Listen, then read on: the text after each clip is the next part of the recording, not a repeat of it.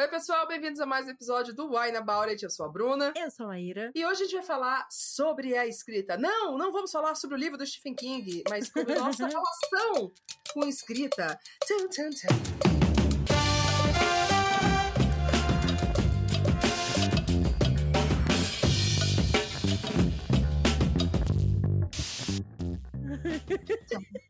Amo que até isso, que, tipo, não é um tema tenso, você consegue transformar. Ah, mas eu.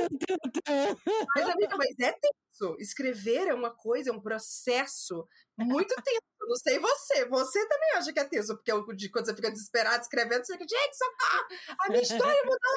Ela não é mais sobre isso. E agora que eu faço? É tenso, filho. Me mostra um escritor que, que escreve em paz. Eu duvido. Não existe, não existe. Todo escritor odeia escrever, eu gostaria de dizer já isso.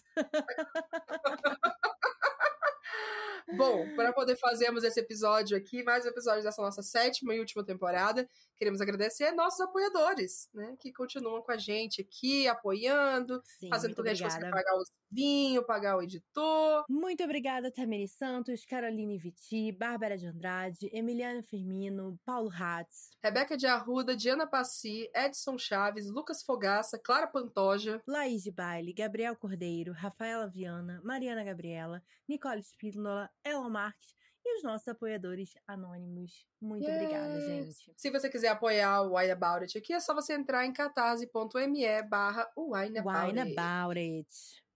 Yes. Vamos pro vinho. O que, que você vai beber, amiga? Vamos para você o wine. No... O meu wine, para o wine.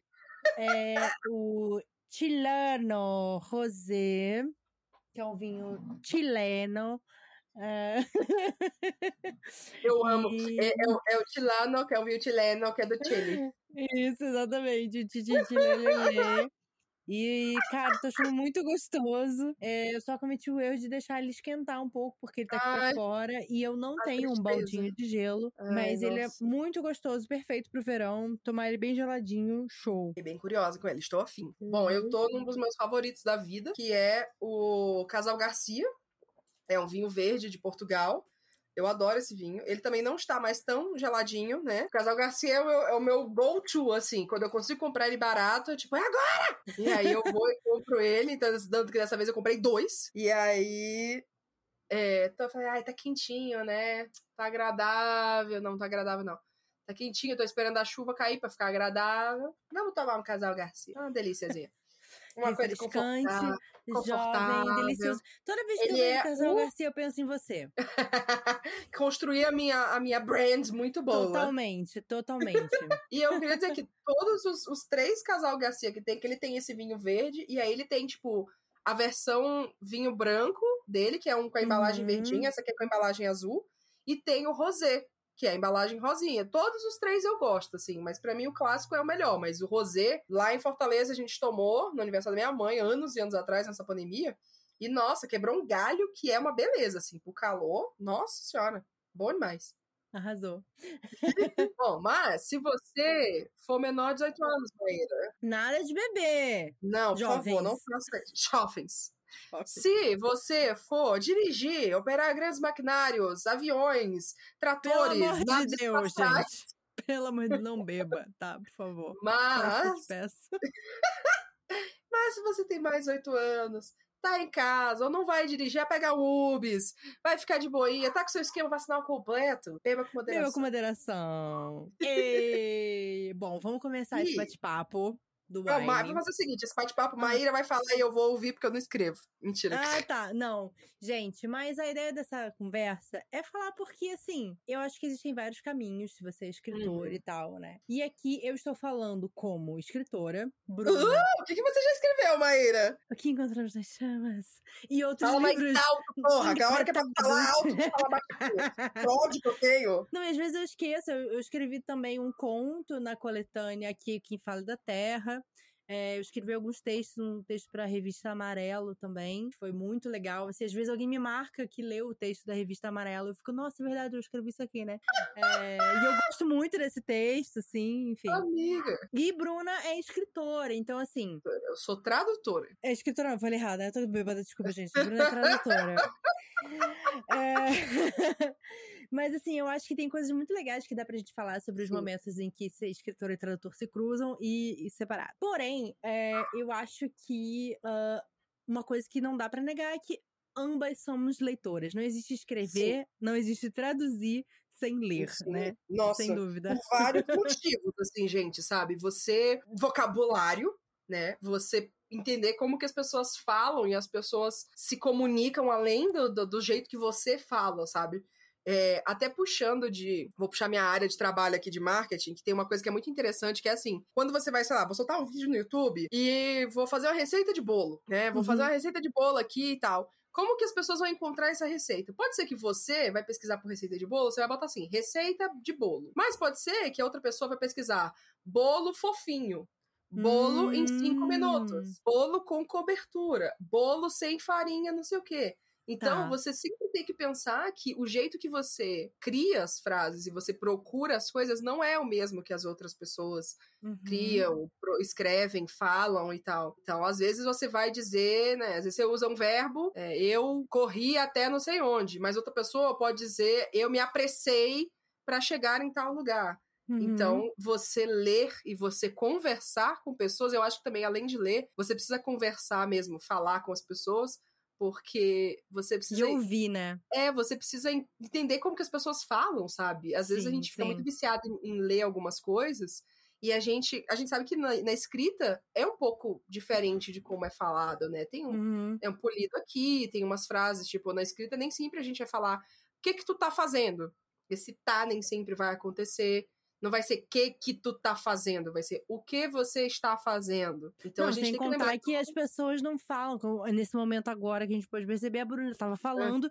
e eu já comecei a falar no meio dela terminar a frase dela, né? Tipo, no livro, dificilmente é. o autor vai explorar isso, até porque, assim, para não ficar muito confuso, né? Então, Sim. assim, vai falar assim, a pessoa terminando a frase, três pontinhos, não, porque não sei o que, não sei o que lá, né? Então, Raramente, sempre, né? É, é. Esses ritmos e tudo, você precisa saber. Mesmo que não vai fazer literal coisa, você tem que saber como as pessoas estão falando, se comunicando. Você tem que saber memes, você tem que saber gírias, você tem que saber coisas atuais. Eu fico assim, fudeu. Então, assim, eu passo Não. muito tempo no Twitter e vendo TikTok para eu poder ter referências quando eu vou fazer um livro jovem. Então, Sim. eu preciso ter isso. Então, sabe, não tem como você só, tipo, ah, eu gosto de escrever, eu gosto de digitar aqui no teclado, estou escrevendo, Sim. sou escritor, né? Trabalho com escrita, né? Eu acho que não é só o ser escritor, acho que é você trabalhar com escrita. E como tradutor também não é só, ah, eu sei falar inglês. Então eu vou fazer. Nossa, aqui. com certeza, com certeza. É, eu acho que assim, Uh, uma coisa que eu, que eu falo que o processo de escrever ele é diferente de traduzir, né? Uhum. É, mas que ambos são sobre solucionar problemas. Nossa, sim. Porque Ai, acho que você pode falar mais da mentalidade, que é traduzir, né? Que é solucionar esses problemas. A gente conversou muito sobre essa semana também. Nossa senhora, como conversamos. Mas autores vão tentar solucionar problemas de formas talvez diferentes, talvez parecidas de escritores, mas é, às vezes encontrar aquela palavra exata porque a gente quer descrever uma coisa, às vezes criar uma imagem como que eu passo essa sensação para a pessoa, é, ou até mesmo tipo, ah, essa história não tá funcionando assim, como que, uhum. dando o exemplo da minha novela, né? Eu queria passar muito essa coisa de tipo ser uh, uma volta pro passado. E aí a gente vai ver isso, e ela foi escrita dessa forma originalmente, né? Era a primeira ela entrando na casa, ela adulta, ela tem o gatilho, ela volta pro passado, o livro era inteiro no passado, e depois é, ela voltava pro presente. Uhum. E aí a Laura Paul, minha editora, sugeriu da gente fazer um vai e volta o tempo inteiro durante a história. Uhum. Isso ia me dar um trabalho, caralho. Mas eu pensei, não, isso é bom, sabe? Porque isso vai fazer sentido com essa história. Então, assim, querendo ou não, a estratégia de como você conta a história também é resolver esses problemas. Como que eu apresento isso? Como que eu construo esse personagem? É... Porque, querendo ou não, escrita também é técnica. Não é só inspiração. Não é essa tipo, ai, nossa, é, eu quero é você... contar a história disso aqui. É tipo, como eu estruturo isso para contar isso da melhor forma possível, né? É a, é a, técnica. Quando mais quando você pensa assim, ah, se você quiser escrever uma história para você, você escreve como você quiser e foi. Agora, se você quer entrar no mercado editorial, você quer publicar, seja é, tradicionalmente ou independente, você tem que pensar de um jeito estratégico. Você tem que pensar que, a gente falou no episódio com a Gil, assim, o seu, o, seu texto, ele é cru. Você tem Sim. que trabalhar esse texto com outros profissionais, você vai ter outras visões. Cada editor, revisor e tal que trabalhar com o seu texto vai ficar, vai fazer ele diferente. Então, você precisa ter isso. Falando da tradução, não, não é muito longe, sabe? Você tem que ter técnica e você tem que ter criatividade. Eu acho que aqui é um, é um pouco do contrário. Não sei se é o contrário, assim, mais, mas, tipo, é porque a, essa solução de problemas é muito de criatividade. Eu quero dar real o exemplo que eu te mostrei aquele dia. É, que a gente tava, que eu tava fazendo, no, fazendo um livro, e aí, esse foi ótimo. Então, a gente tem a expressão, né, Deus ajuda quem cedo madruga. No livro, o personagem falou, é, a expressão em inglês é Early Bird Eats the Worm. Então, tipo, o pássaro que chega cedinho come a minhoca primeiro, porque o pássaro que chega cedo, as minhocas estão ali em cima, ele pega a minhoca e ele tá de bucho é. cheio antes da galera chegar. Isso. É, essa é a expressão. Só que o, o, personagem, na verdade, ele não falou Early Bird Eats the Worm.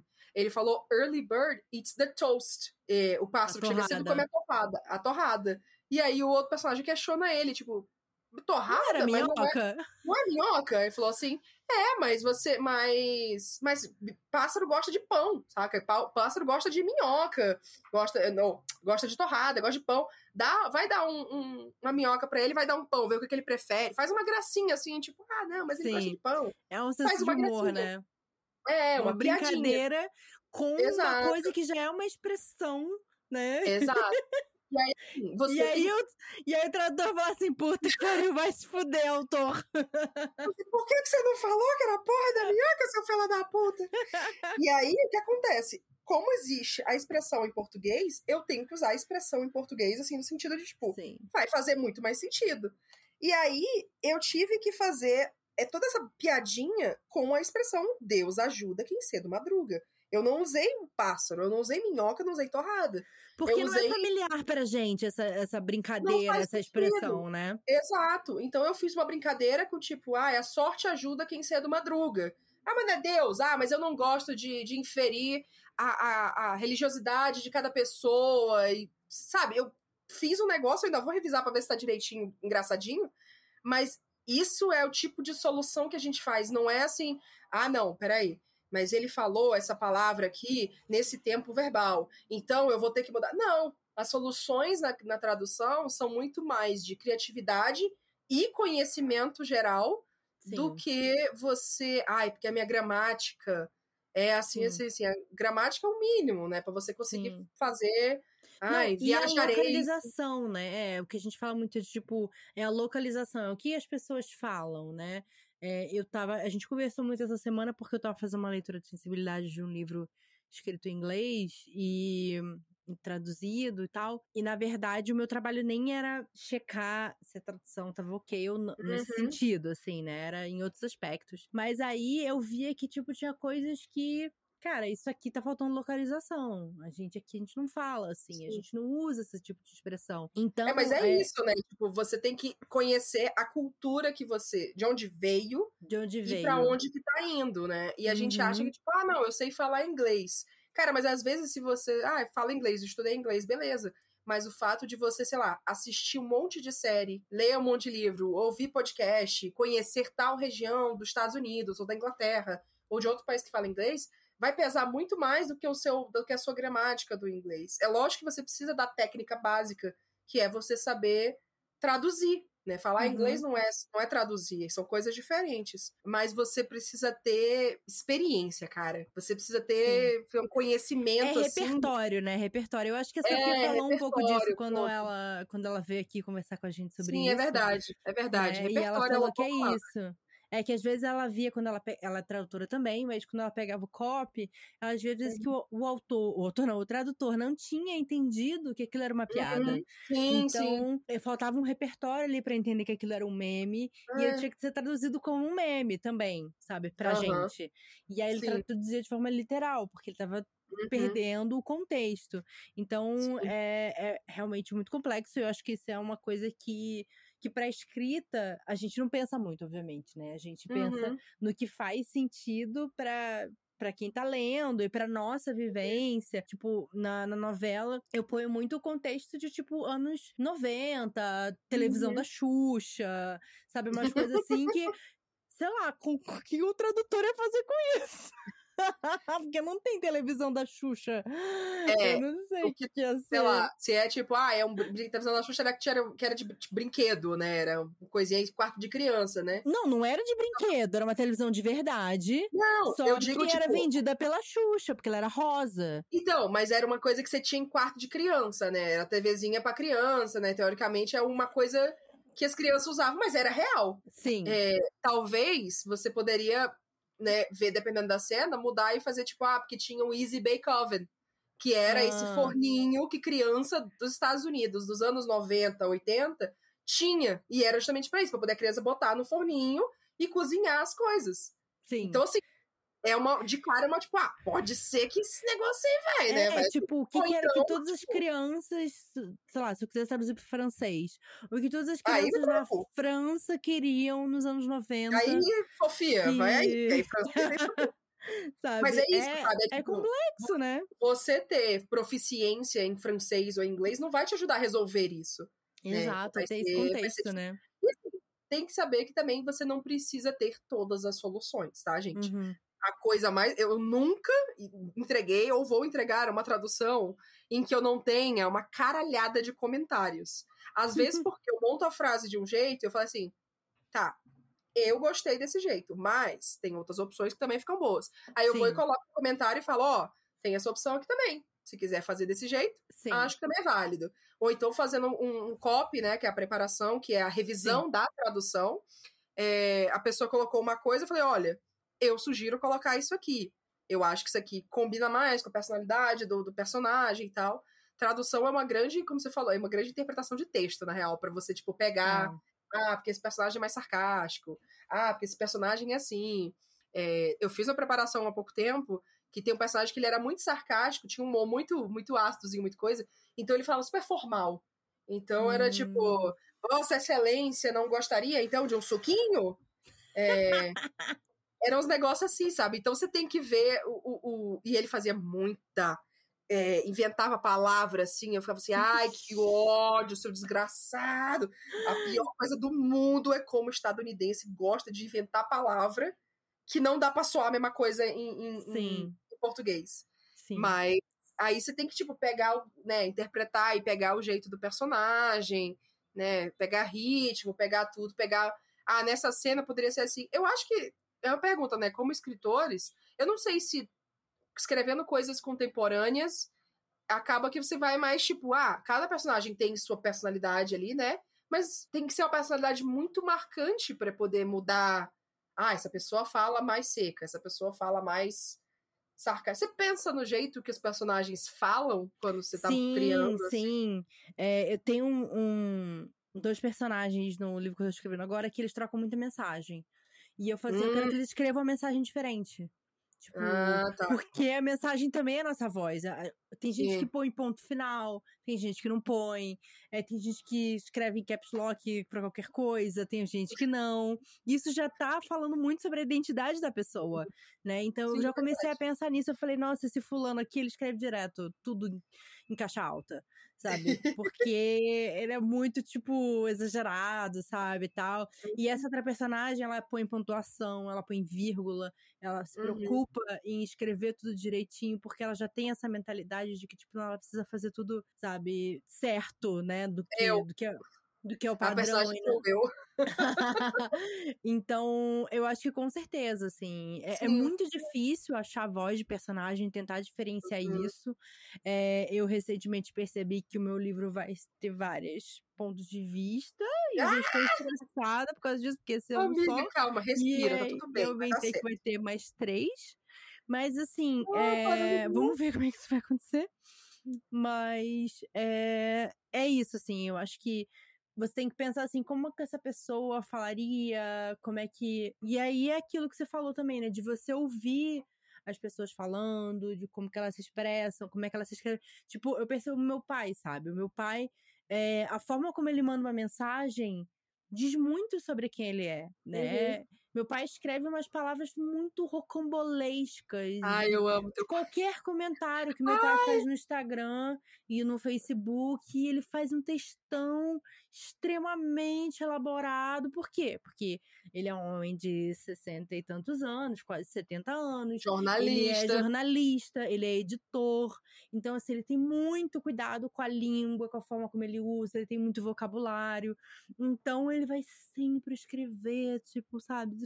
É, maravilhoso. então, assim, é, é, sempre é engraçado, assim, às vezes, quando, tipo, ah, nossa, isso aqui é muito comentário do meu pai, sabe? Porque ele é totalmente a pessoa que falaria esse tipo de coisa, porque é over, sabe? Uhum. Pra uma rede social. Nunca é Sim. é uma coisa informal, é sempre uma coisa muito bem elaborada, porque é tudo texto. É tudo tudo é texto. É, porque ele tem muito cuidado com qualquer texto que ele põe no mundo. Uhum. Então, isso fala muito de personagem. Quando a gente pensa em personagem, é isso, sabe? Essa pessoa, ela fala como? O que, que é importante para ela quando ela se comunica? O que, que ela não consegue comunicar? Né? Uhum. E isso vai. E a, a, gente, como escritor, a gente tem que se tentar expressar isso só em palavras, em pontuação, né? E isso é, isso é complexo. mas aí eu queria falar uma coisa que eu percebi, porque, tipo, eu não traduzo. É, mas assim, eu percebo, eu tenho muitos amigos escritores que são tradutores. Temos Laura Paul, uhum. Vitor Martins, Sofia, é, Solane, muitos amigos autores que trabalham Sim. com tradução também, e que às vezes a tradução ajuda você a escrever melhor e às vezes atrapalha a sua escrita. Você acha que traduzir te ajuda a escrever melhor? Amiga, eu acho que é os dois, assim, porque assim, eu acho que quando a gente consome muita coisa, né? Porque você tá traduzindo, você tem que consumir muita coisa em inglês ou no outro idioma que você vai traduzir, né? Francês, espanhol, for mandarim, o que for. É, e você tem que consumir no nacional, você tem que é, consumir coisas que as pessoas estão escrevendo em português, né? Não em português brasileiro. Você tem que consumir dos dois. E aí a gente acaba entrando em vícios. Né? Às vezes você lê muito mais um do que o outro, você está muito mais acostumado com o outro, e você vicia. Então tem muitos autores que dá para ver no texto que estão viciados em ler inglês, Sim. que monta a estrutura da frase do jeito que se escreve em inglês. Ou bota falso cognato, né? Quando uma palavra. É o famoso Sim. assume e assumir. Nossa! Ah, eu odeio e assumir. Tem... Tem outro que é o presumir com. Como é que é? Assumir. Eu acho que é, é assumir, é, é presumir. É, porque assumir, a pessoa bota é. que é assume, é presumir, mas a pessoa Sim. bota assumir porque confunde no, no, na hora de a cabeça traduzir. Quero acontece, morrer. gente, tá? Acontece. Não, o problema é quando, mas... não é na tradução quando isso acontece, é quando as pessoas usam isso no dia a dia. No dia a dia, é, isso aí é meio foda. É... mas é isso, sabe? A gente cria vícios, né? Quanto mais idiomas você falar, você vai ter vícios de linguagem. É, o fato de você tipo, falar um idioma e você esquecer uma palavra no outro idioma acontece também. Nossa, então, eu acho isso que é aconteceu meio... ontem, de maneira é. que eu fiquei tão brava que primeiro eu fui procurar todos os sinônimos em português e eu não achava, tipo. Você esqueceu? era uma palavra que, tipo, queria dizer assim, como um sonho. É, ou, tipo, no hum. universo do sonho. E eu falei, cara, como é que era essa palavra mesmo? Não lembrava. E eu botei lá, sonho, é, tipo, no coisa de sinônimos. Não achava e aparecia uma fantasia. Como ela falou, não é essa palavra, não, não. Eu tive que procurar em inglês, que é dreamlike, pra achar uhum. a palavra que eu queria, que é onírico. Ah, onírico. Agora onírico é como um sonho, tipo, ah, sabe? Onírico. E aí, em português, nenhuma dos, dos dicionários aparecia a caralho do onírico. Eu tive que procurar em inglês pra aparecer a porra do onírico. Que ódio que eu fiquei. Enfim. Em defesa, né? Dreamlike é uma palavra muito mais fácil, a construção dela é muito mais simples de lembrar do que onírico. Mas, mas eu acho que é. pode vir dos dois, assim. Eu acho que, tipo, é, por exemplo, isso, né? Se eu fosse que traduzir uma coisa e tinha lá uma palavra chamada dreamlike, eu falar, que porra que é dreamlike, velho? Como é que eu falo isso em português? Aí eu ia pesquisar, ia falar, ah, tá, isso aqui. E aí isso me ia levar a pesquisar outras coisas e tal. Então, assim, eu acho que ajuda e atrapalha né? E o atrapalhar, às vezes, vem de um lugar de desatenção, de preguiça, canse... cansaço, né? A gente fala, fala muito em traduzir, que é tradução. Você olha assim, quando você tá fazendo uma preparação, né? Um copy, você vai aqui. Nananana, Explica pra quem olha... não sabe o que é preparação e copy. Então, preparação e copy, gente, é assim: a pessoa traduziu. Aí eles mandam para outra pessoa que sabe fazer. É, que geralmente é um tradutor, né? Geralmente quem traduz Sim, costuma fazer faz também, copy. preparação e copy. Que a pessoa vai pegar a tradução que a pessoa fez e o original e vai bater. Então vai ver assim, Vai ah, olhando, tá, tipo, frase a frase, sabe? é, então aqui falou, ah, tomou um suco de laranja. E aí na tradução tem, tomou um refrigerante de maçã. Não, tá errado. Aí vai e edita. É, ah, essa frase aqui tá, significa tal coisa. Aí, ó, aqui o sentido da frase mudou. Então vai fazendo essa revisão. Manda isso pra editora, a editora decide o que é que fica, o que é que não fica. E aí isso passa depois ao texto final que vai pra revisão. Às vezes você pode ter até dois copy, assim, se for um puta trabalho desgraçado, de grande, não sei o que, não sei o que, você pode ter dois copy, mas é muito raro. É, e aí, às vezes, você tá fazendo copy aqui, olhando o texto, né, né, né, Você olha uma frase e fica. Ah, essa aqui o tradutor tava cansado já. Tava cansado.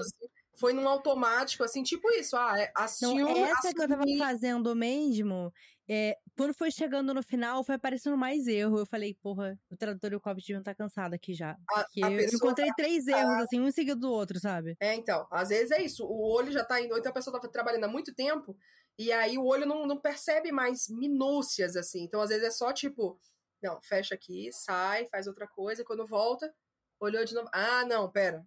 É isso aqui. Não, fiz Uhum. errado. Tá, tá bom. Às vezes, quando tá, tipo, você tá fazendo alguma coisa e você tá re- revisando aqui.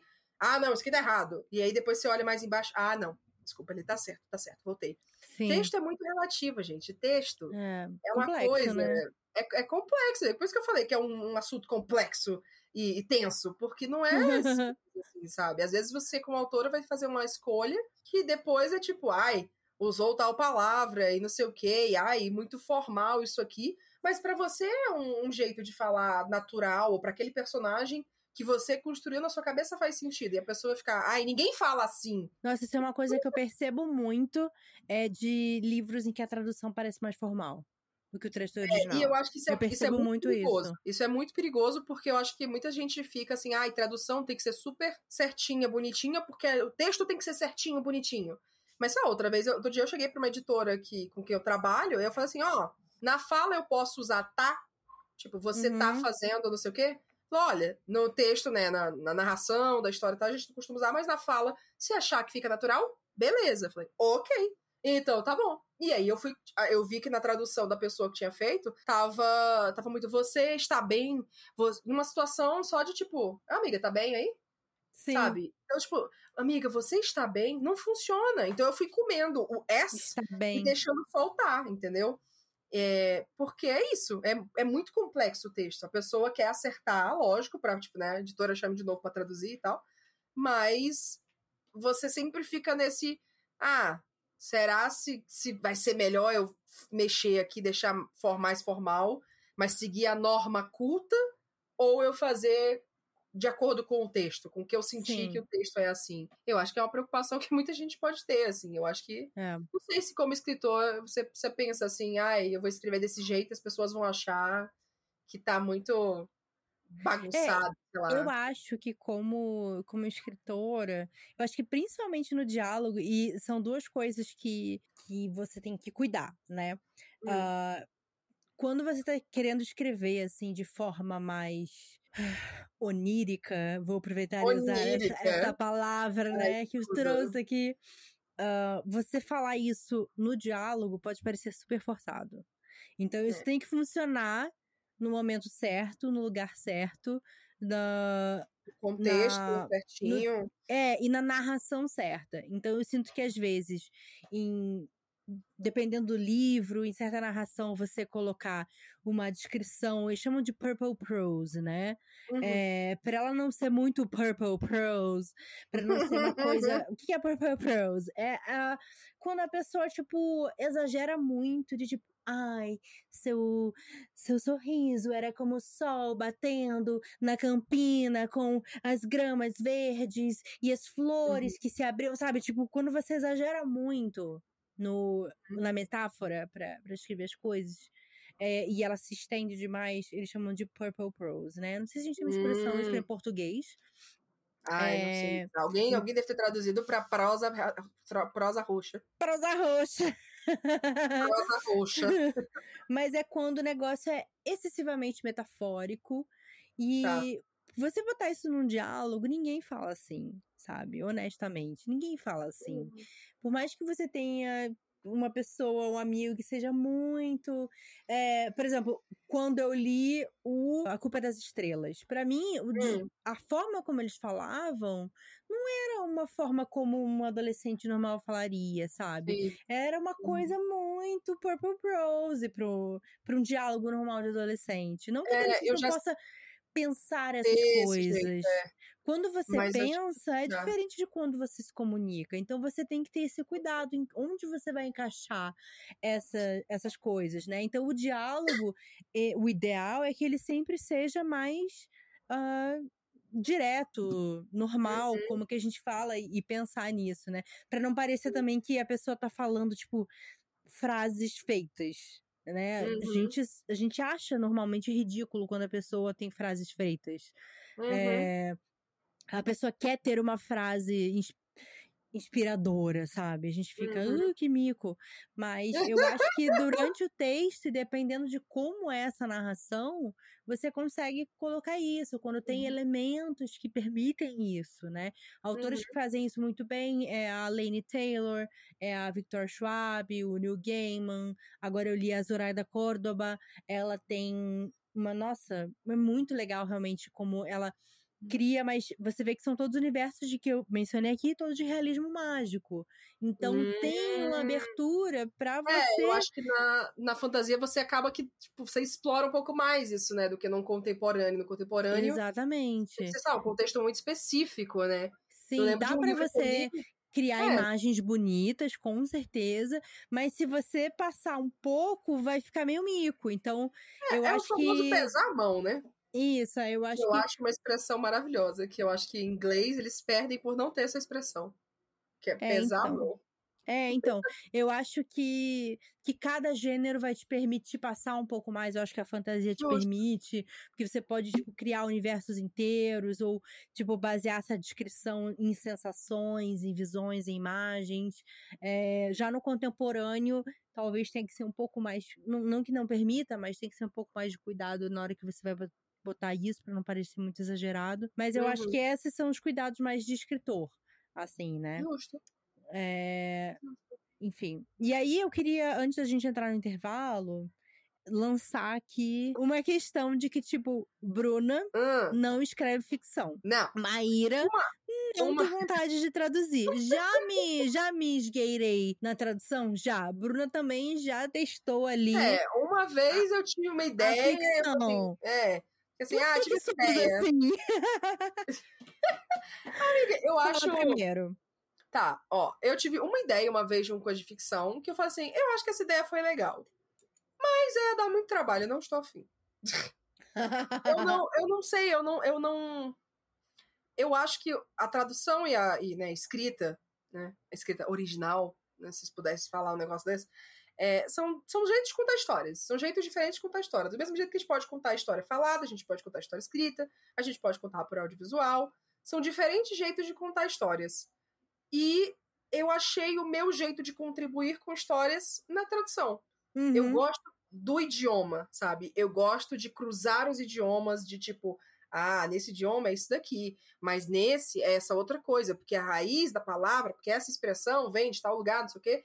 Eu gosto muito da solução de problemas da tradução, nesse sentido de, ah, nesse idioma é assim, porque o contexto é esse. Sim. Mas, quando a gente vem para o Brasil, ou quando a gente vai para os Estados Unidos, ou quando a gente vai para a França, ou com alguma coisa, é outra coisa. Tipo isso, a TV da Xuxa. Não tem TV da Xuxa. Então, Sim. o que, que você faz? Você vai arranjar outra solução. Isso acontece na tradução porque um autor não escreve a mesma história em outro idioma, né? O autor escreve uma vez, e aí você passa para outro profissional, que é o tradutor. E aí, eu gosto desse processo, sabe? Eu acho que Uhum. esse processo, não só eu acho divertido, e eu acho que é, um- é uma habilidade que eu consigo ter bacana, como eu gosto de fazer parte do processo de tornar a história acessível, sabe? Aham. Contar a história é legal e bacana e tal, mas eu gosto de pensar, tipo, ah, eu trabalhei em fazer com que esse livro chegasse aqui para poder as pessoas conhecerem essa outra história, desse Uhum. outro país, essa outra cultura, esse outro negócio que quem não tem esse conhecimento e 5% do Brasil fala inglês, não iriam conseguir conhecer essa história. Então eu acho que o meu lugar nesse processo é isso, sabe? O meu lugar no mercado editorial é como criadora de conteúdo, tradutora e preparadora, porque trabalham ali juntos e tal. Sim. É, até assim, se eu for pensar, tipo, ah, você prefere traduzir ou fazer leitura crítica? Eu prefiro traduzir. Prefere Uhum. traduzir ou prefere fazer leitura de sensibilidade? Eu prefiro traduzir porque leitura de sensibilidade tem uma taxa ali de, de, de, de, de, de chorume, de, De estresse. emocional. É, aí é um pouquinho mais complicado, né? Minha, minha terapia alguém tem que pagar. É a taxa de Então- insalubridade. Insalubridade, isso aí. Então, eu acho que é isso, é a tradução, sabe? Eu não sinto necessidade de eu criar a minha história, até porque talvez eu crie histórias de outros jeitos, né? Eu tenho outros Uhum. jeitos criativos que eu faço e tal. Sim, Então, sim. Nunca me apeteceu nesse nível, assim. Eu acho que quando você é mais novo e você lê muito, todo mundo fala, ah, vai escrever um livro um dia. Meus pais, acho que até Sim. hoje esperam escrever um livro. É, e eu falo assim, olha, se eu for escrever, vai ser de não ficção, sabe? Vai Sim. ser por outros motivos, porque eu gosto de ensinar. Porque eu tenho essa Sim. coisa de educacional e tal. Então seria isso. Mas não seria pra eu criar alguma história, seja contemporânea fantasia. Eu não, não preciso disso. Sim. Mas, você, Maíra, por que, que você não Então, traduz? Eu, E entra quando. o vinho do estresse de como que você traduz jacket? É jaqueta Então- ou casaco? eu, eu comecei. Eu cheguei a fazer um teste de tradução com uma Ah. editora. é, na verdade, não foi um teste, na verdade. Ela tava tentando, começando a me treinar pra como fazer copy. E aí, pra, tipo, eu começar a entrar no mercado de literário pelo copy, e aí depois embarcar Ah, na tradução. É. E aí foi com uma menina que é editora foi muito tempo, foi da Roku, foi de outras editoras também. Ela é muito legal, muito Uhum. querida. Inclusive, ela fez muito parte do início do turista. Hum, E aí ela tentou me ajudar e tal, só que daí ela teve neném e aí ficou impossível. Enfim, ela. O que aconteceu é, foi que, tipo, eu, ela pediu pra eu analisar a tradução e ah, o original daquele livro, o Precisamos Falar sobre Kevin. Hum, tá. E uma das coisas que eu percebi é que o, a tradução pra mim tava muito formal comparada Uhum, ao original e tal. E aí eu Saiu fui formal mesmo. dando umas sugestões e não sei o que, nananã. Mas o que eu percebi é que, tipo, uma coisa que eu amo é linguística. Eu amo Uhum. linguística, eu amo, tipo, a raiz das palavras, como elas surgem, como que a gente interpreta Tecnologia, né? etimologia, exatamente. É como culturalmente as, as palavras são como elas são, né? Uhum. Só que isso não é tradução. Não, isso você pode aprender na tradução, tipo, ah, essa palavra aqui, ah, isso, ela é vem de não sei o que lá. porque tem aquela raiz ali. Mas isso aí é assim, Total. ah, legal, continua. É isso? exatamente, exatamente. E aí eu percebi que tem outro fator que eu acho que fala um pouco quando a gente fala Hum. de tradução, é que eu não sou muito boa em português. E você precisa ser Hum. bom em português é, pra traduzir, Em entendeu? inglês. Em inglês. É, então assim, tá, eu entendo inglês, eu falo, eu leio normalmente, eu escuto. Mas assim, é, eu consigo ler uma coisa que é traduzida e ver que tem problemas. Mas eu Uhum. consigo traduzir uma coisa que tá escrito em inglês. Mas você entender, de, tipo, da parte gramática, da parte estrutural, Uhum. de como que em português a gente. Ah, estrutura as nossas frases e pipipopopó. Tanto que assim, Maíra, mas como é que você é escritora? Felizmente eu tenho um editor, eu tenho uma gente que vai consertar o meu texto. Vai ajudar o seu texto. Isso, exatamente. Então eu acho que, tipo, apesar de achar muito legal, eu acho muito legal a tradução, assim, o processo e tal, Uhum. eu percebi que não é, não é para mim, sabe? Eu prefiro muito mais Uhum. criar Uhum. histórias do que traduzir outras histórias já prontas. A gente é o sabe? contráriozinho, bonitinho. A gente Tá foi o tudo bem, cada um no seu lugar onde tem que estar Eu estou mesmo. super disposta a traduzir suas histórias se você quiser, amiga. Eu estou aqui para isso. Mas é, mas é, eu acho divertido esse processo, você acha divertido escrever e foi, sabe? Precisa ter todos os profissionais que trabalham com texto de diferentes formas, sabe? Então é isso, não tem problema a pessoa ter uma só função, ou ter só duas, ou ter três. É, acho que muitos autores às vezes ficam nessa, ah, se eu sou autor, eu preciso saber traduzir, ou eu preciso saber fazer revisão, ou eu preciso saber fazer outras coisas e tal. Não, às vezes você vai saber fazer uma. Sim. Sim. É. Exato. O negócio é só ganhar a vida com isso, mas É. O negócio é o dinheiro, mas. Vamos pro intervalo? Vamos pro intervalo que eu preciso muito fazer xixi. Asmi, xixi.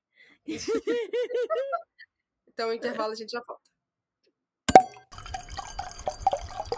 Bom, voltando, né? Impressões do vinho. Gente, Casal Garcia, não tem erro, né? Não tem erro pra mim.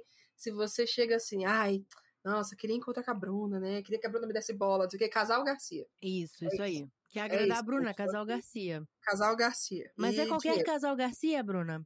Qualquer um Todos os deles? os- são três tipos de casal Garcia. Todos os três são ótimos. O tradicional é o meu favorito, né? O que é azul escuro. Mas, ó, o rosé, pra quem gosta de rosé, eu já tomei também. Tipo, É bom? tomou- Nunca tomei esse. É bem gostoso. Esse que a gente tomou quando eu tava lá em Fortaleza, então, calor. E aí, sei lá, a gente tomou umas três garrafas dele. Eu, minha, minha irmã, eu, meu irmão e minha mãe. Tomamos umas três garrafas, assim, brincando. Bicho é gostoso, refresquinho e tal. Então, jovem refrescante, não tem erro. Jovem Eu refrescante. gosto demais. E o seu meu- tilano? O meu tilano chileno, ele é muito gostoso, só que agora realmente ele tá, tá quente, porque ele já É, saiu da tá geladeira aí já faz mais de uma hora, uma hora e meia pelo menos. Então o bichinho precisava estar num, num baldinho de gelo, tá? geladinha. Essa minha tacinha aqui tá. Eu tô. Ah, tá aí, ó. Uma ótima exemplo de tradução que é muito Hum. difícil. Hum. Eu tô nursing essa taça. Sabe como é que é essa expressão de nursing? Hum, Nursing é tipo quando você tá aqui e você toma um pouquinho. Aí você, você tá bebericando. bebericando. Tá aqui e tal. Isso se chama nursing. Uhum. É, a expressão em inglês é quando você fica. nananana. Então seria ali um bebericando. Mas o bebericando pode ser também só tipo golinho, golinho, golinho.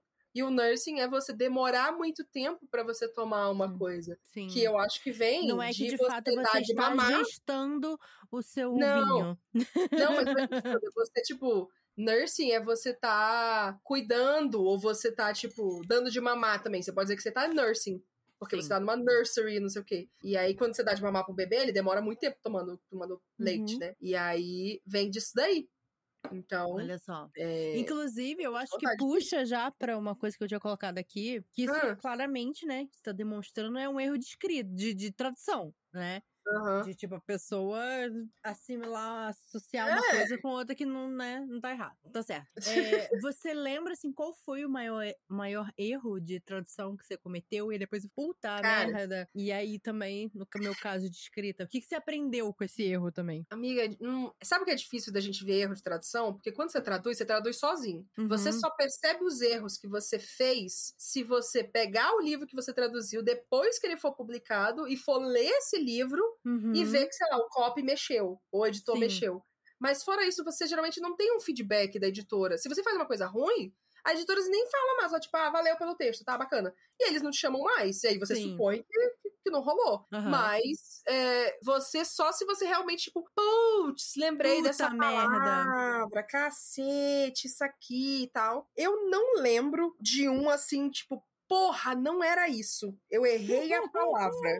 Eu lembro de, tipo, putz, depois eu pensei numa coisa muito melhor, acho que assim Aham. ficaria melhor e tal. Ou, pô, se eu tivesse mais tempo, eu poderia ter feito um negócio mais legal, pensar um pouquinho e tal. Chega uma hora também que o texto cansa, que você fica assim, eu não quero mais olhar pra esse texto na minha frente.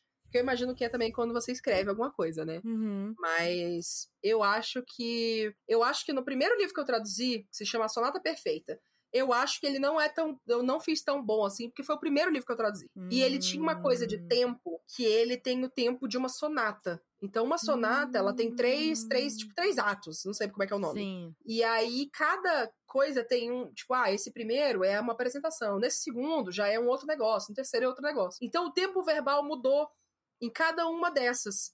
E de início, né, sem experiência, eu fiquei assim: ixi, esse tempo verbal tá estranho. Não, não, tem uma coisa errada aqui, não. Então eu mudei o tempo verbal pra, geralmente, né, o passado simples, que é o que geralmente se Uhum. escreve. E aí mudei o bicho todo. Quando eu cheguei lá pro meio, pro final, quando no livro se fala sobre a sonata, sobre essa estrutura de como ela é contando a história, eu falei, ah, fudeu. Puta que pariu. Aí eu tive que voltar e remexer no negócio todo. E aí eu falei assim, tem com certeza saiu cagado algumas coisas. Aham. Com certeza eu caguei aqui em algumas coisas. Então, assim, Mas eu fico em paz porque eu fico assim, cara, foi a primeira tradução. Eu Sim. fiz, eu terminei essa tradução 24 horas depois eu tive meu primeiro mental breakdown da vida, assim, que foi que me impediu de sair de casa por, sabe, meses. Uau. Então, Uau. então eu fiquei assim, ah, eu entreguei. Eu tô viva, eu entreguei, entreguei no prazo, Tô viva é ótimo. Tô viva, entreguei. É, então, mas eu, eu, tenho, eu, eu tenho medo de pegar esse livro, mas eu tenho plena consciência, tipo, cara, foi o meu primeiro livro, assim, eu não sabia Uhum. nem nada de nada, tal, então é isso, sabe?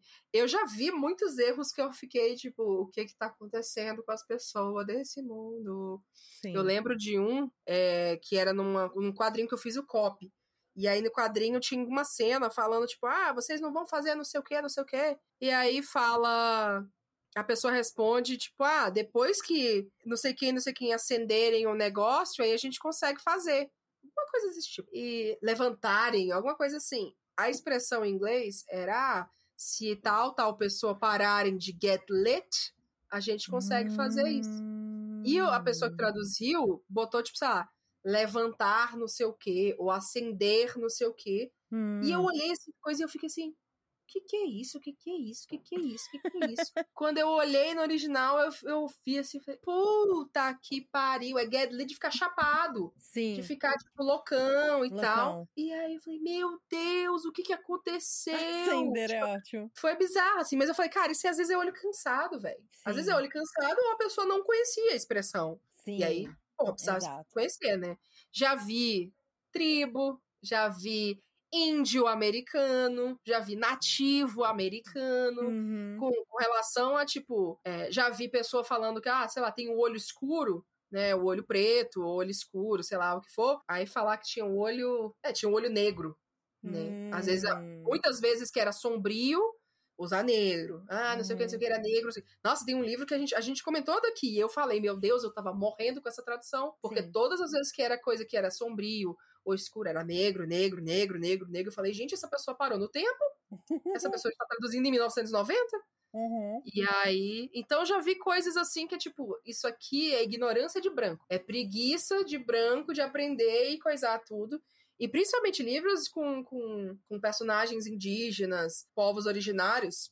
Nossa senhora, eu fiz a tradução de um livro que era de uma autora indígena. Tô ansiosa pra ele sair aqui no Brasil, não posso nem falar qual é. E aí tinha. Eles passavam numa, num espaço, né, uma reserva. E aí, em inglês, em inglês, gente, os povos originários do norte falam tribe, porque eles Tribe. têm um sistema que é tribe. E aí, Uhum. ok, faz sentido eles usarem tribe. No Brasil não se usa tribo. Nunca. Não A, usa. a questão toda é que a tradução de tribe não é tribo. Não é. Entendeu? e aí, isso, isso é um, um exemplo de falso cognato, galera. Vamos aprender aí. É. Então, eu li, fiz esse livro aí, tinha, sei lá, tipo, era é, Youth Tribe Council. É, e aí, ai, o Conselho Jovem da Tribo. Eu fiquei assim, gente, alguém iria fazer o Conselho Jovem da Tribo. Eu vi aquilo e eu vi os brancos fazendo isso. Eu vi assim, alguém ia fazer Conselho Jovem da Tribo, com certeza, com certeza. com Aham, certeza. aham. Ah, é, tinha Tribal Police. Né, que é a Sim. polícia específica daquela região Daquele demarcada, povo, daquela aham. reserva, daquele povo e tal. Com certeza ia sair polícia tribal. Eu, te- eu boto minha mão no fogo, amiga, se não ia sair assim. Amiga, não tenho dúvida. Não, Pela não, minha não, experiência, eu dúvida. não tenho dúvida. Então, assim, foi. Quando eu vi isso, eu falei, cara, eu sei que tá. Tem esse buraco. E é um buraco na, no conhecimento de tradução, de profissionais de tradução, sobre traduzir coisas relacionadas a povos indígenas, povos Uhum. originários e tudo mais. Então, assim, Não, povos É. não brancos também, porque assim. e em geral, Tipo, é. Eu, tanto na, na leitura errado. de sensibilidade, quando eu fui ler, já tinha passado pela tradução e pelo copy e saiu Uhum. moreno, entendeu? Moreno já é pra ter sido pego no copy, entendeu? Ai, já é pro socorro. copy falar assim, não, moreno não tá certo, moreno não se usa Não se mais na usa. tradução de brown, né? Então, você vê que assim, mas eu- no meu caso, é, eu fico feliz da- da editora ter me chamado, porque eu, Uhum. eu sinto que ele já prevêem esse tipo de coisa, sabe? Obviamente, felizmente, essa mesma editora te chamou para traduzir outros livros, então é uma editora que tem essa preocupação, né? Esse livro, Sim, no eu- caso, que eu- eu fiz a leitura de sensibilidade foi antes de você Sim. aparecer na vida dele. Não, mas sim, também é uma coisa interessante que, assim, essa, essa editora que me chamou, ela também pediu, sei lá, um, um documento, um arquivo com informações, né? Sim. E eu montei um arquivo tipo, ó, você, quando você for falar, apresentar uma pessoa de um, de um povo originário, uma pessoa indígena, você fala assim, essa pessoa pertencente ao povo tal, essa pessoa da nação, tá, é, você não usa tribo, você usa. Clã, qual a diferença de você usar clã e qual a diferença de você usar etnia e você usar povo. Uhum. Então eu expliquei muitas coisas, muitos termos e tudo mais, e agradeceram horrores, falaram que Sim. ajuda muito, até para divulgação, porque eu sei que na sinopse que me passaram quando passaram o livro, já tinha tribo. Hum. É, fiquei assim. Tá, tudo bem, vai, tudo bem, eu vou fazer o arquivo. Então eu fiz esse arquivo de duas, três páginas explicando um monte de coisa. É, e falando assim, ó, você eu não fiz um documento de duas, três páginas. Uhum. É, você não pode traduzir essa coisa aqui, essa palavra que tem que se manter desse jeito. Então, tem várias coisas e eu senti que, tipo, tem um interesse de fazer direitinho. Sabe? Sim. De fazer certinho, é, bonitinho. Exato, tem um interesse. Falta ver esse interesse de mais pessoas, né? Eu acho sim, que falta sim. de autores nacionais que querem se aventurar em falar ah, eu queria colocar um negócio aqui de um povo indígena, de cultura indígena. A primeira coisa, questione por que você vai fazer isso. Segundo, se você for fazer, você no mínimo tem que saber que você não se coloca índio, né? Não coloca índia. É... Não coloca tribo. E, e, e o interessante coloca... foi que nessa, nessa leitura não tinha nenhum índio. Tinha só em hum. três casos que eram, tipo, umas citações, uma de missionário e uma uhum. de, tipo, falando assim, ah, é, era como se estivesse fazendo um paralelo a esse, esse discurso dos missionários. Uhum. Então, eu, a única coisa que eu pedi para colocar foi pra botar, botar itálico índio, né? Porque já tava uhum. entre aspas a frase. É, para mostrar que realmente tinha um diferencial. Mas uhum. não tinha nenhum índio, mas a tribo rolou solta! A tribo foi que foi!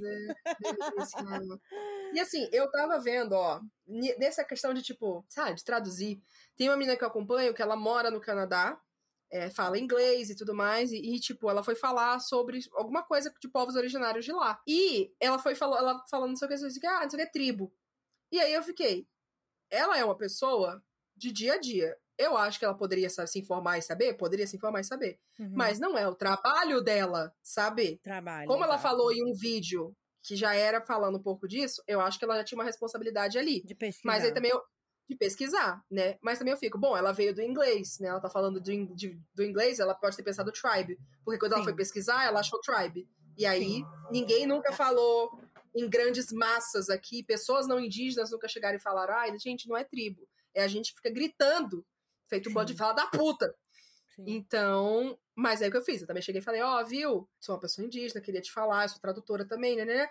Que a gente não usa tribo, por esse, esse, esse, esse motivo. E eu sei que em inglês fala tribe, talvez tenha vindo daí, então só pra você saber. Putz, desculpa, nossa, não sabia real. Eu li tribe e fiquei tipo, ah, é isso aqui e tal. Mas é isso, sabe? Mas uma pessoa que é tradutora, né? O seu trabalho tem, é saber. Tem que pesquisar, sabe? Isso que eu sinto sabe? muito, assim, que, tipo, tudo bem você não saber das coisas, sabe? Tem muitos contextos que a gente não entende, que a gente não faz parte. E, e acho que até uma piada entre os tradutores é, tipo, as pesquisas bizarras que você faz, né? No seu cara, Google, tipo, pensar assim, mano, o que, que, essa pessoa cara, tá meu... pesquisando, né? Tipo, como o matar, Google, não sei o que lá, como que fica, qual é a palavra pra quando você arranca é a da pessoa. Usada? Isso, sabe? Amiga, tipo... eu tenho uma pesquisa que foi, tipo, nomes para, para uma droga específica. Porque tinha uma hora que a pessoa falava, tipo, gírias de uma droga e tal. Gírias da droga. E aí, meu Deus do céu.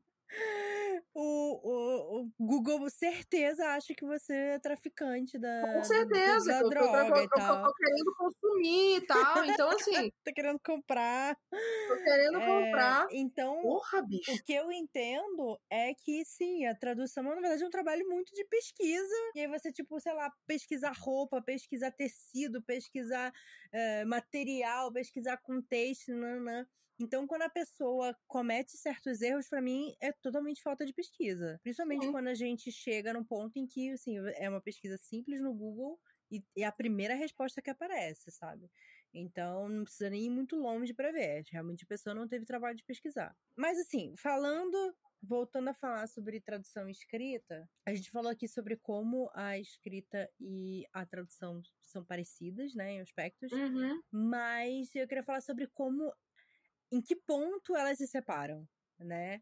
É, no Ai, sentido de que escrever um livro a gente pode trabalhar com criatividade hum. E tradutor uhum. não pode viajar muito, porque ele não pode sair do estilo do autor original, certo? Uhum. É, e uh, eu acho que isso vale tanto para quem traduz quanto para quem escreve, é não soar como uhum. tradutez, né? É, essa coisa do vício, né? Quando você lê muito livro em inglês, seja em inglês ou mal traduzido, acontece também, você fica viciado nas estruturas, nas expressões e tal. Então, por isso que, como a gente falou no começo, tem que ler, gente. Tem que ler nacional, tem que ler estrangeiro, tem que ler tudo. Se você não lê diferentes estilos, diferentes coisas, você vai ficar travado. Né? Vai ficar travado, vai ficar em vício de. Até de tipo, ah, eu não leio inglês, mas tá, você assiste série. E aí você vê pessoas falando assim, essa é a sua única referência, você, você vai legenda, escrever. Né? Uhum. É, você vai escrever desse jeito, sabe? Então, é uma boa pergunta. O que, você acha, amiga? Onde que. que, que... Eu acho que a, a, o pensamento também, né, de tipo, tradução é uma escrita. Uhum. Eu acho que uhum. isso ainda é muito. Tipo, ah. É, até que é, né? Tipo, eu, eu, eu sei dizer hoje, não, realmente, traduzir é uma escrita, mas eu não vou me chamar de escritora em nenhum momento. Apesar de que eu uhum. tô escrevendo, eu não sou escritora, eu sou tradutora. O texto que eu escrevo, ele é um texto traduzido ou versado, então ele tem essas nuances de tipo, Sim. eu escrevo dentro do estilo da pessoa que escreveu o original. Eu, eu tenho que ter uma atenção para vocabulário diferente. Então, é, é eu tenho limitações para fazer. E, ao mesmo tempo, eu acho também que eu tenho um espaço criativo muito legal, porque eu tenho essa coisa do criativo de ah, como é que eu traduzo TV da Xuxa? Como que eu traduzo Sim. Deus ajuda Pensar quem sendo maduro, soluções, né? Aquilo que a gente falou é. de resolver problema. São situações criativas diferentes do Sim, que quem é escreve. Quem é. escreve, tipo, ah, a expressão, ah, que é quarta cidade, Deus ajuda quem sendo madruga, tá. Eu não, eu vou usar isso de outro jeito criar uma situação. Eu já vi tradutores quando eu tava fazendo copy, usando, tipo, uns puta meme, assim, que eu falei, meu Deus, a pessoa pensou nisso, que demais. Sim, ah! sim. Então, são outros né, linhas criativas aí que você vai. Sim. Né? É, não, eu lembro até quando eu fiz aquele curso do Daniel Lameira e ele uhum. trouxe tradutores para conversar com a gente, com, com os alunos do, do curso. E, uhum. e alguns levantaram esse ponto de, tipo, ter crédito para os tradutores quase como autores, né? Tipo, tá. como se fossem subautores ter o nome uhum. da capa, ter mais valorização do tradutor como também um uhum. ser criativo. Porque, querendo Sim. ou não, assim, existem traduções e traduções, né? Inclusive o uhum. PT, nesse, nessa conversa, ele falou de como a tradução de do, do Kafta, de. Como é que é o nome? É, Metamorfose, Metamorfose, fez com que se criasse no imaginário brasileiro de que o Sim, se transformava disso. numa barata e não sei o que lá. Em momento nenhum no texto original se fala de barata, né? Fala se de fala, barata. É. Se fala de um bicho que é meio insetoide e monstruoso, não sei o que lá. Mas porque a tradução falou barata, Cara, a gente passou, sei lá, 40 é. anos achando que é barato Sim. que o bicho se transforma. Isso, né? isso é uma puta responsabilidade, né? Isso aí também vai do, do. É isso, é que nem as expressões erradas que a gente falou, tipo, você usar moreno, você uhum. usar negro para coisas escuras e sombrias, e, né? É o famoso, a Disney, né? Star Wars, na verdade, Star Wars original, o lado negro da força. Uhum. Então, é o lado negro da força, o lado negro da força, o lado negro da força. Disney chegou e falou assim, gente, então, eu acho que isso aqui tá errado, né? E aí agora é o lado sombrio da força. E teve que fazer uma puta mudança. Mas você associar o negro, a identidade étnica racial, com as trevas, o mal, a maldade, o mal, né? né? O mal. Isso tem uma coisa. Hoje em dia, tipo, tem gente que já ressignificou isso. Tem gente que faz. Tem o. Tem um podcast, o lado negro da força, ou o lado negro de não sei o quê, que é tipo, galera, ó, é a perspectiva de pessoas negras falando sobre esse assunto. Beleza. Uhum. Então é o jeito de quebrar, mas assim, isso faz parte de uma construção cultural, você sempre colocar essa identidade como algo do mal. Sim. De novo, a gente falou isso no podcast, no, no episódio com a Gil. Essas, esses detalhezinhos, gente, isso não é por acaso. Isso é, é. intencional, é. tá? Isso é muito intencional. Você falar de índios como selvagens, é, você usar, tipo, ah, não, porque é native, não sei o que, não sei o que. Aí você vai e fala, ah, o selvagem, tal, tal, tal, tal, tal. Você associar essa palavra, que é uma, uma, uma palavra agressiva, violenta, é, violenta, é, né? De coisa, com essa identidade, pronto, sabe? Sim. É isso. Isso vai sendo construído. Então, sabe? É, é, muita responsabilidade de traduzir, do mesmo jeito que é muita responsabilidade, responsabilidade de escrever, sabe? Sim. Você vê, sei lá, se eu pegar um livro onde tem uma merda dessa, no original, eu vou ficar assim, gente, eu não posso traduzir isso. Eu vou mandar uma anotação pra, pra, pra editora e falar assim, gente, fudeu. Pelo amor de Deus. o que, que vocês e estão agora? Vocês querem, vocês querem que eu faça essa merda aqui? Se vocês quiserem que eu faça essa merda aqui, por favor, Sim. coloque uma nota. Não, porque, porque, tem isso. Você, como tradutor, também não pode amenizar o que o escritor tá é. falando no original. Qual que foi aquela tradução que a gente falou? Eu acho que a gente conversou sobre isso no, no, no ah. bate-papo com a Sofia também. É, ah. Que foi de um livro de uma autora coreana. E a ah. edição em inglês que tinha recebido, ah, inclusive, prêmios e o caralho. Acho que é... foi a vegetariana. Foi de a vegetariana? Eu, sempre, eu lembro Acho que era um livro coreano. É... é que eu, eu, pensando em livros coreanos que bombaram assim, eu acho que é bem capaz de ter sido a vegetariana. E a tradução em inglês recebeu vários prêmios e o caralho. E, tipo, a mulher tirava várias coisas, tipo, a, a questão das mulheres de consolo, né? Que foi essa uhum. violência do exército japonês com as mulheres coreanas que usavam uhum. essas mulheres como escravas sexuais. E na tradução em inglês teve tudo uma amenização disso, né? De um passado de pano em toda essa violência e tal. É, e é isso, foi não uma. Era vegetariano, não foi uma tradução que, que recebeu prêmio, sabe? É, é, de fuder, entendeu? Então, assim, eu lembro que tem uma booktuber, que eu não será nomeada, que ela, fala, ela falou, bem no começo, assim, quando eu comecei a assistir booktube, que ela falava de, de um livro, eu acho que é um livro russo, eu não sei se é hum. o Crime e Castigo. Que quando ela leu, ela tinha lido uma versão que tinha sido traduzida do francês para o português. Nossa e o, senhora. E o francês, eles tinham dado uma ensaboada no livro, sabe? Socorro! Dado uma floreada no texto. E, Gente tipo, tinham embelezado tudo. E o texto original não tem nada disso, sabe? Então é muito interessante, assim, como realmente a tradução é. pode afetar, cara, como as pessoas vão encarar essa história. É uma responsabilidade muito grande. É um cuidado bizarro, assim, que você tem que ter. Mas é, né? Eu acho que vai por, por, por vários lados, assim, de você realmente né, passar, talvez, às vezes, a ignorância do, da pessoa que escreveu, às vezes de, de é, nessa coisa da os termos políticos que você vai usar para falar de alguém, de um povo, uhum. de uma situação, de alguma coisa. E às vezes, às vezes é só tipo mais responsabilidade, porque se você traduzir uma palavra de um jeito e aí o fandom não gostar dessa palavra, porque leu em inglês e estudaram inglês no, no Wizard por cinco anos e são mestres em inglês, não gostar, fudeu, né? Porque aí você vai ser, ai, a culpa é do tradutor! aí entra essa coisa da valorização do tradutor, né? Sempre tem assim, ah, quando o livro tá bom, o livro é ótimo. O livro é ótimo, incrível, né, né. Quando o texto tá ruim, tradutor cagou o texto. Tá ruim porque o tradutor Sim. cagou o texto, porque não sei o quê. E, cara, às vezes o texto tá ruim. E o tradutor tem que traduzir o texto ruim, Sim. porque o texto tá ruim.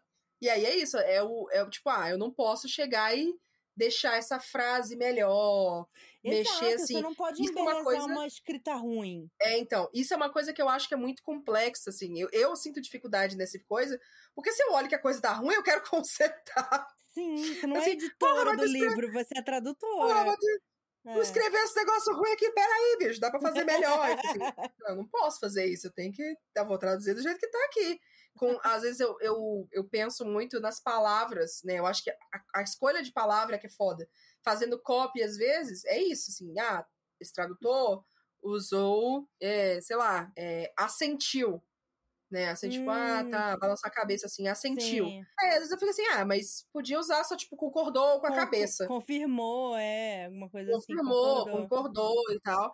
Então, às vezes é tipo, ah, eu não acho que assentir não é uma palavra que você usa muito. E eu tô falando, real, eu não gosto muito de assentir. Porque eu acho que ninguém uhum. fala, tipo, ah, ela sentiu ali o negócio. Uhum. Então eu, eu, eu fico assim, ah, mas é uma escolha. É, é uma, escolha, escolha que é. o tradutor ali pensou e falou assim: ó, eu acho que deveria ser assentiu. E eu, na minha experiência, no meu repertório, no meu negócio, eu acho que é outra coisa. Quem Sim. vai decidir é a editora. A editora. Né? A editora responsável vai, vai dar essa coisa, assim. Então, é, o que eu acho muito foda desse processo todo é justamente o que eu te falei, assim, tradutor não sabe, sabe, sabe quando errou, a menos que se toque sozinho. Uhum. Não tem um feedback de tradutor, não tem um feedback de copy. É, quando eu tava fazendo o copy faz pouco tempo, é, a editora falou assim: ó, oh, a gente gostou da tradução, ó, a gente tá sentindo só que tem algumas coisas que não estão muito boas e tal, então pode mexer mais, tá? Eu falei, ah, então tá bom, então vou mexer mais. é, e aí eu fiquei assim, será que o tradutor sabe? Que a galera achou que, tipo, ó, oh, tem umas coisas aqui que ficaram meio travadas tal, porque provavelmente não sim, vai saber. Sim, sim, total. É, então, é foda você não ter esse feedback, assim, porque quando você é uma escritora, né, você vai ter. É, a sua gente vai ler, você tem o feedback. a editora vai ler. Exato, exato. Na tradução, quando... você, tipo, faz e cruza os dedos pra te chamarem de novo porque gostaram. Porque quando você escreve, isso é exatamente o que te faz escrever melhor. É quando uhum, alguém mexe no teu texto e você fala, putz, é verdade, essa frase fica melhor assim. Eu sou uma pessoa que, eu não sei se é por causa da minha desortografia, é, hum. mas eu escrevo muito invertido. Eu hum, escrevo hum, tá. muito, sei lá, a ação antes do. Ah, eu não sei como é que é a estrutura gramatical disso, eu, gente. Eu, eu sei como é que é que tu, como é que, que quer dizer, que, que quer dizer. É, então, sei, eu, sei. eu, escrevo muito invertido. E às vezes, quando, sei lá, vou fazer um tweet, ou tô escrevendo um post no Instagram, eu percebo, puta, gente, eu tô escrevendo da pior forma possível, e aí eu ajeito, sabe? Mas quando eu tô escrevendo um livro, obviamente você vai deixar passar, você não vai uhum. Notar tantas estruturas, né? Então eu lembro que quando eu escrevi o, uh, o Que Quem Fala da Terra, é, uhum. quem editou foi o André e a Jana. E a Jana comentou uhum. isso, de que eu invertia muito as estruturas das frases. Uhum. E eu, eu, nunca tinha reparado nisso. Nunca tinha é. percebido é. que eu fazia isso. Eu não sabia que eu fazia isso. Uhum. E aí uhum. eu passei a prestar atenção. Eu falei, nossa, é verdade, né? tipo, sabe, eu escrevo de uma forma que não é a melhor forma de você estruturar uma frase pra pessoa entender. Então talvez é. eu tenha que prestar atenção nisso, sabe? É... Mas é isso, aí você teve esse e agora você já sabe disso tudo. Exato. Né? Tipo, Mas na tradução o é jeito é que o meu cérebro funciona para eu escrever automaticamente não é, é assim. necessariamente a melhor forma uhum. de você ler um texto finalizado. Você tem que inverter essas frases. Uhum. Então, isso é uma coisa que eu nunca tinha reparado, sabe? Então ela uhum. falar isso para mim me fez prestar atenção nisso. E aí, quando uhum. eu fui uhum. trabalhar, enfim, e aí, quando você trabalha com outros editores, é sempre essa, esse processo de aprendizado sobre a sua uhum. própria escrita. E saber que o tradutor não tem essa possibilidade, realmente Como é, que o tradutor, é meio triste, é? assim, né? Como que tradutores aprendem. Na faculdade de tradução, as aulas de tradução que você tem, tradução literária, tradução biomédica, tradução juramentada, tradução não sei o quê, você aprende hum... todos os tipos de tradução na faculdade. Você tem aulas de cada uma para você ter um repertório.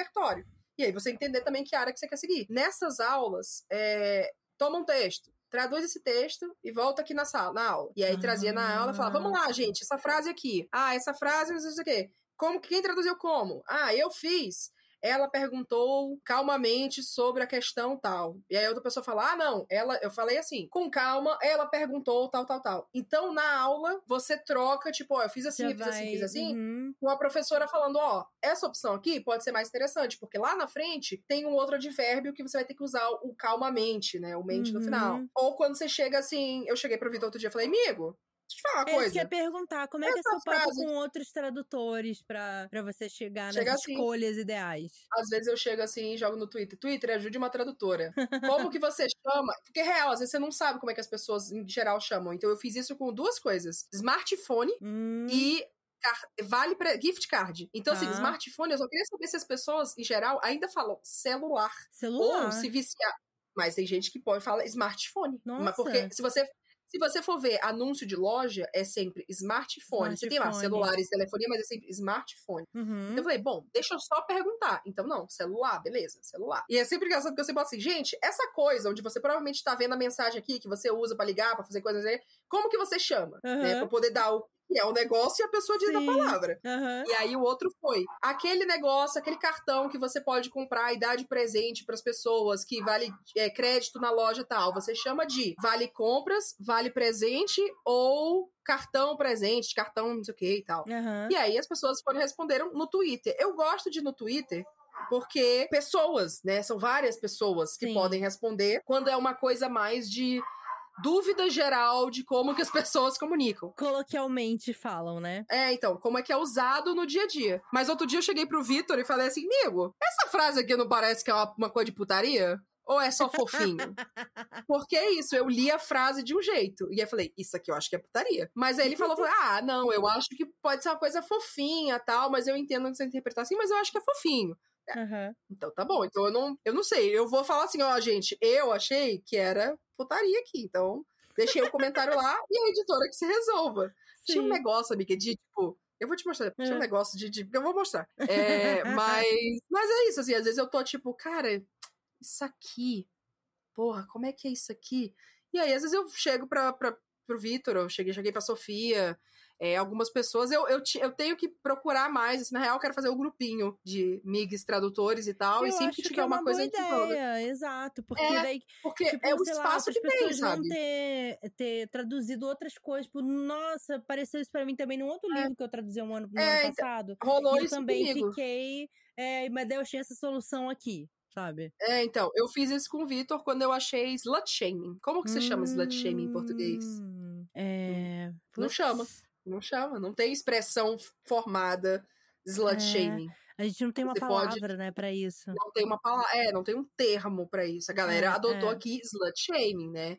Sim. Então é você, né, julgar a pessoa por alguma coisa, você, né, sei lá, é, é complicado. E aí Nossa, o Vitor falou: "Ah, eu eu dei a volta na coisa pelo contexto e consegui fazer. Falar, eu, não, eu não conseguia fazer isso, porque uhum. ele falava exatamente, tipo, era o slut shaming que tava rolando. Uhum. Então, Nesse caso, eu deixei a nota para a editora, mas eu coloquei Slut Shaming em itálico. E é isso porque também era um livro jovem, é um livro contemporâneo, é um livro né, que, que cabia deixar assim também, porque também tinha que ter outras expressões e tal. Então, falei, bom, é o jeito. Porque Nossa, não é tem verdade, uma né? expressão. Né? É, o é. foda é quando você tem que cunhar uma expressão, né?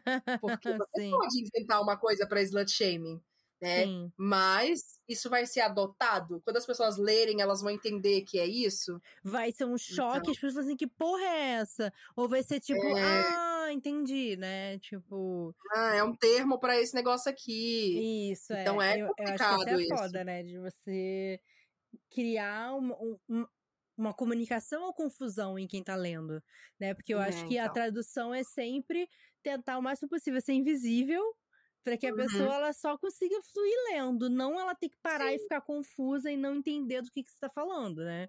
É, muito isso. Eu acho que na escrita também você tem uma preocupação de, tipo, é, é isso, né? Estrutura da frase. Será que eu tô escrevendo de um jeito, né? A gente fala de um jeito, mas a gente escreve de outro. Será se eu tô fluindo tão bem? Às vezes é que nem você falou, você tinha essa troca do, da estrutura. Às vezes, tipo, ah, putz, eu escrevi assim, mas não era assim que saía da minha cabeça. Minha cabeça tava sim, desse outro jeito. Sim. Mas não, você vai eu ter... acho que tem, tem várias coisas. Tipo, na escrita, é, tem um negócio que eles chamam de... Eu acho que é white space. É quando hum. você não percebe que você não descreveu o lugar onde tudo tá acontecendo. E a pessoa que tá lendo, ela não hum. faz ideia do, do. Como que você chama white space em português? Pois é, então, lugar branco, lugar vazio. É, Cenário vazio. É, o cômodo... Cenário neutro, sei lá. Porque Exato. você tem que explicar que é tipo, é esse espaço que na escrita você não descreveu, então é o quê? Ah, espaço vazio. Tá, mas você pode fazer cenário, que é geralmente como a gente chama cenário. onde uma coisa acontece, vazio ou inexistente. Uhum. Cenário inexistente, é a situação em que você esquece de escrever cenário. Então Exato. você tem que pensar nessas coisas, tipo, alguém já traduziu isso de algum jeito, uhum. essa tradução é válida, ou eu vou ter que cunhar um negócio que, pelo contexto, dá pra ser entendido que é isso. Sim, Aí sim. é pra foder. Mas eu acho que é, isso acontece muito, assim, sabe? Em, uhum. em escrita.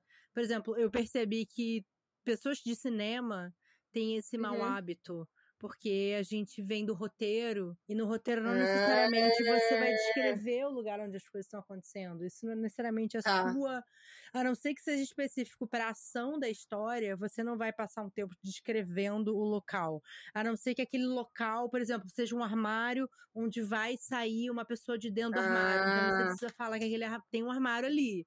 Entendeu? Uhum. É, então eu lembro Nossa, da Socorro Cioli falando isso, eu lembro da é... Ai, meu Deus, como é que é o nome dela? Tá... Eu tô vendo a cara dela, mas não... Larissa Siriani, que também é de cinema, é... falando que elas têm esse problema, que quando Nossa, elas escrevem o primeiro, o primeiro rascunho delas, ele é totalmente o, o white space, assim, não tem nada. Entendi. E aí, depois, quando você reescreve, é quando você vai preenchendo esse local, você vai enchendo de descrições, uhum. você vai situando onde aquela história acontece, né? É, uhum. Mas é, é interessante isso, eu acho que, que na escrita, porque não necessariamente, às vezes, eu acho que um problema de escritor é, às vezes as coisas estão muito claras na nossa cabeça e a gente esquece de contar para as É. pessoas. Você esquece de traduzir no papel. No papel, Ah, ah, olha ah, só. ah, ah. Traduzir pro texto. Bom, vamos encerrando? Que gente tá Vamos com uma hora e meia. Falamos bastante sobre isso. Aquilo que a gente achou que não ia ter o que falar, mas falamos pra caramba. Eu, eu acho assim, ai, o que, a gente vai falar sobre isso? Mas, ó, uma pergunta real. Você não quer traduzir, beleza. Mas você se aventu- ave- aventuraria é, em, sei lá, escrever outro estilo, tipo, sabe, não ficção. Ou roteiros. Você já escreveu roteiro, né? Você é roteirista. Mas É, então, o texto que eu escrevi pra, pra? Amarelo é, é não ficção, é é tipo crônica. Uma né? crônica, tá? Então, ok. ele não necessariamente Você gostou de escrever fora da ficção? Sim, sim, foi legal, foi, foi bacana, foi uma experiência é, bem maneira, assim, é uma coisa que acho que crônica é uma coisa que eu tenho vontade de fazer mais vezes. Uhum. É, eu tenho até algumas meio prontas, assim, tal. Eu gosto muito daquele que você escreveu pro concurso, que não rolou. Lembra Ah, o concurso sim. da. Sim, sim, do da Maracá, Canto do né? Mundo, né? É o nome desse, dessa crônica aí que eu escrevi. É, Uhum. Até falei com, com a Mia, minha gente, de montar Ah! algum negócio com todos esse- esses textos e tal, alguns Mia, por poemas também. favor. O Brasil pede por isso. Mas tá, mas tá, tá parado ali. Mas é isso, aí. assim. Eu acho que ah, como, como autores que escrevem em português, é uma coisa que a Uhum. gente tem que lembrar de fazer, é de ler textos escritos em português, sabe? Eu acho que Sim. pra criar histórias e se inspirar e pensar em estrutura, Uhum. Dá consumir ler coisa do mundo nacional. inteiro, dá pra ler coisa do mundo Uhum. inteiro. Mas a hora que a gente tá pensando em texto, em melhorar a nossa escrita, eu acho que é importante a gente ler coisas Uhum. escritas aqui, sabe? Até pra ver assim, eu Sim. vejo coisas que, sei lá, alguns au- autores que são mais é, inexperientes, reproduzindo certas coisas que são muito de pessoas que só leem tradução de Uhum. inglês, né? É, É, então você vê Tradução mal que feita. é, ou às vezes o vocabulário acaba sendo mais pobre por conta disso, né? Porque Uhum. querendo ou não, escre- ler também é sobre isso, né? É sobre você também Sim. melhorar seu vocabulário para a hora que você vai escrever. Sim. Como o Stephen King fala no livro sobre a escrita, porque, né, vamos fechar aqui esse episódio. Que eu queria fazer um, só um comentário que eu acho a tradução desse livro muito ruim, é muito irônico isso. É, eu não, eu não li ele Eu em acho português, eu só tenho ele em inglês. ruim. Eu só tenho ele em inglês. Muito, muito ruim. Fiquei impressionada. Eu falei, É. gente, eu não acredito nisso. Eita porra. Ele, ele fala muito sobre ferramentas, né? Ele fala sobre as Uhum. ferramentas do escritor. E ler eh, faz parte disso porque eh, a leitura dá pra gente as ferramentas pra gente escrever melhor, que é o vocabulário, né? Então, Hum. eu fico pensando nisso, assim. E querendo ou não, pra quem é tradutor, isso também é essencial. Você ter um vocabulário pra você poder traduzir melhor, né? Sim, com certeza. O seu repertório, a sua caixinha de ferramentas tem que estar bem Isso. cheia, bem arrumadinha. Exatamente. É isso, amiga. Um brinde à escrita e à tradução. Brinde! E aí a gente tem que fazer, a gente faz mil coisas. Meu Deus do céu, a gente fazer Isso, muitas a coisas. resolver problemas. Tchim, tchim.